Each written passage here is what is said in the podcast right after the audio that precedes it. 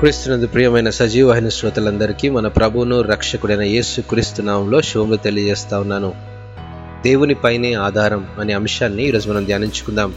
కీర్తన గ్రంథము నూట ఇరవై ఏడవ అధ్యాయం మొదటి వచనంలో యహోవా ఇల్లు కట్టించని ఎడల దాని కట్టువారి ప్రయాసము వ్యర్థమే.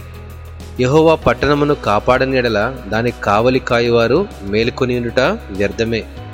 మనం ఒకటి గ్రహించాలి మన వద్ద ఉన్నవి మనం పొందేవి అన్నీ కేవలం ఒకే చోటు నుండి పొందుతున్నాము.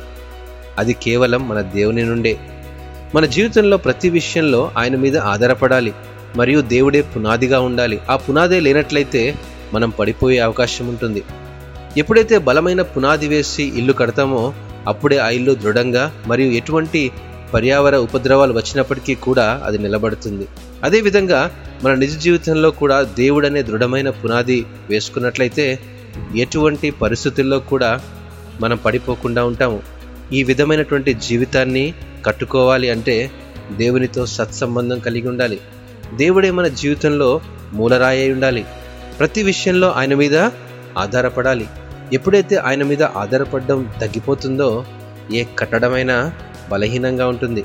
ఎప్పుడైతే పూర్తిగా ఆధారపడి జీవిస్తామో వారి ప్రయాస వ్యర్థం కానేరదు. దేవుని వాక్యం ఈ విధంగా తెలియజేస్తుంది.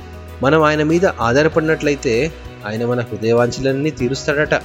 మనం ఆధారపడతాం కానీ ఎప్పుడు ఓపికతో కనిపెట్టుకొని ఉండము. ఓపికతో కనిపెట్టుకొనక మన ఇష్టపూర్వకంగా మన సొంత ఆలోచనలతో నిర్ణయాలు తీసుకుంటూ ఉంటాము. ఎందుకంటే నాకే అన్ని తెలుసు నా అంత గొప్పవాడు ఎవడూ లేడని జీవితం నాకు చాలా నేర్పింది. నాకున్న జ్ఞానంతో నేను ఏదైనా సాధించగలననే కొద్దిపాటి గర్వం అనే లక్షణంతో మనం ముందుకు దూసుకొని వెళ్తూ ఉంటాము. మనకుండే జ్ఞానంతో దేన్నైనా మొదలుపెట్టగలం కానీ దానిలో విజయాన్ని మాత్రం పొందలేము. గర్వం అనేది ఒక క్యాన్సర్ వ్యాధి లాంటిది. అది పూర్తిగా నాశనం చేసి తుదకు నిత్య మరణానికి దారితీస్తుంది. నీవు ఎటువంటి పరిస్థితుల్లోనైనా ఉండవచ్చు.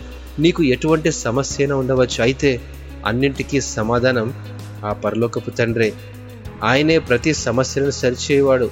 విరిగిన వాటిని మరలా చక్కగా అమర్చువాడు. ఎప్పుడైతే ఆయన మీద ప్రతి విషయంలో ఆధారపడి ఆయన ఆజ్ఞలను పాటిస్తుంటామో అప్పుడే ఆయన మనకు సహాయకుడిగా ఉంటాడు. అంతేకాకుండా నిజమైన సంతోషం సమాధానం కనికరంతో పాటు చక్కటి పరలోక జ్ఞానాన్ని మనలో నింపుతాడు.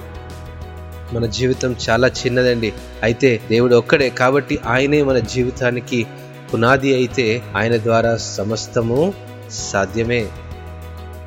దేవుడు ఈ వాక్యమును దీవించుగాక అమెన్